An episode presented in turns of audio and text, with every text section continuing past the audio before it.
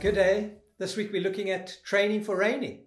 And I hope you are seeing that training to reign in life is just not an automatic thing, that there are some things that we need to discipline ourselves in. That, that's number one in terms of our thought life, in terms of our beliefs of our heart, where we actually access the very presence of God and the life of God that is within us. And when we start actually believing the truth of the gospel, then it begins to affect our identity and we can start to overcome in life. But you know that there is always going to be a battle between the flesh and the spirit. Who am I trusting? Am I trusting in my willpower or am I trusting in the finished work of Jesus and his grace? But there is a battle that's going on within us. I want to read Galatians chapter 5 from verse 16 to 25. It's a long scripture, but read with me.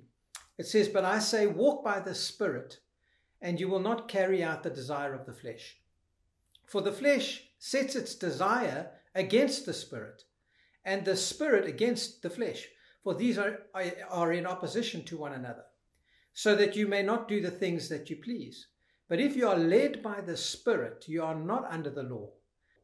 Now the deeds of the flesh are evident, which are immorality, impurity, sensuality, idolatry, sorcery, enmity, strife, jealousy, outbursts of anger, disputes, dissensions, factions, envying, drunkenness, carousing, and things like these, of which I forewarn you, just as I have forewarned you, that those who practice such things will not inherit the kingdom of God. So stop there. Man, he's talking about all of these things that all of us have fallen short of. All of us have done these things in different times in our lives. And he's saying that we will not inherit the kingdom of God. What is the kingdom of God? The kingdom of God is righteousness, peace, and joy in the Holy Spirit.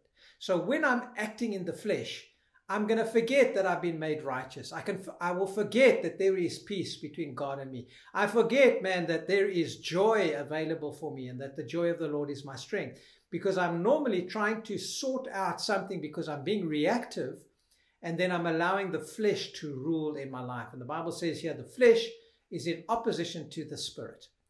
And so he's not saying here that we're not going to go to heaven. He's just saying that we are not going to experience or inherit the kingdom of God, righteousness, peace, and joy in the Holy Spirit. And then he goes on, he says, But the fruit of the Spirit is love, joy, peace, patience, kindness, goodness, faithfulness, gentleness, self control. Against such things there is no law. Now, those who belong to Christ Jesus have crucified the flesh with its passions and desires. If we live by the Spirit, let us also walk by the Spirit. So he's saying, look, it's impossible to walk by the Spirit if I'm trying to be in the flesh. It's just impossible. And so, one of the ways that I can walk in the Spirit is by denying the flesh. And the Bible talks about that in Matthew chapter 16. And so, I want to encourage you to, to reign in life, to train yourself to reign in life. Make decisions to say, I want to inherit the kingdom of God by staying connected to righteousness, peace, and joy. And what happens is I deny the flesh its opportunity to rule and reign in my life. And I allow the Spirit of God, which is the fruit of the Spirit, which are all of those things love, joy, peace, kindness, goodness, self control all of those things start to flow effortlessly because I'm not being reactive in life and I've made a choice to deny the flesh to have its way. I'm making a choice to allow the Spirit of God to rule and reign in my life. So always remember, you have what it takes in terms of your identity is righteous and you're connected to God's grace. And because of that, you can reign in life. Always remember you are highly favored and deeply loved of God.